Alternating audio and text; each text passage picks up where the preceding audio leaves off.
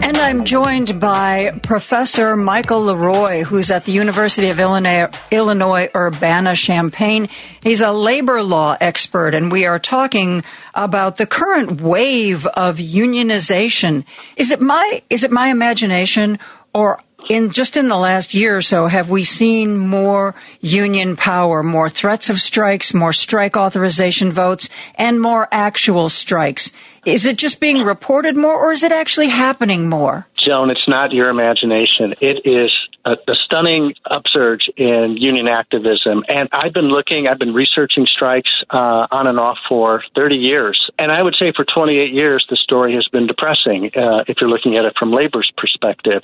We've had Supreme Court decisions and NLRB rulings that have curtailed union bargaining power and the right to strike. We've had a trickle down uh, economic philosophy that began with Ronald Reagan that really was uh, a supply side oriented way of bringing in cheaper goods, shipping out high paying jobs to China, Mexico, and other places, and really hollowing out our middle class.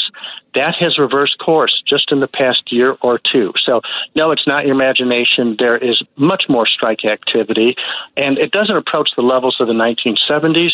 We're not close to that, but compared to the preceding 30 years, it's a stunning upsurge.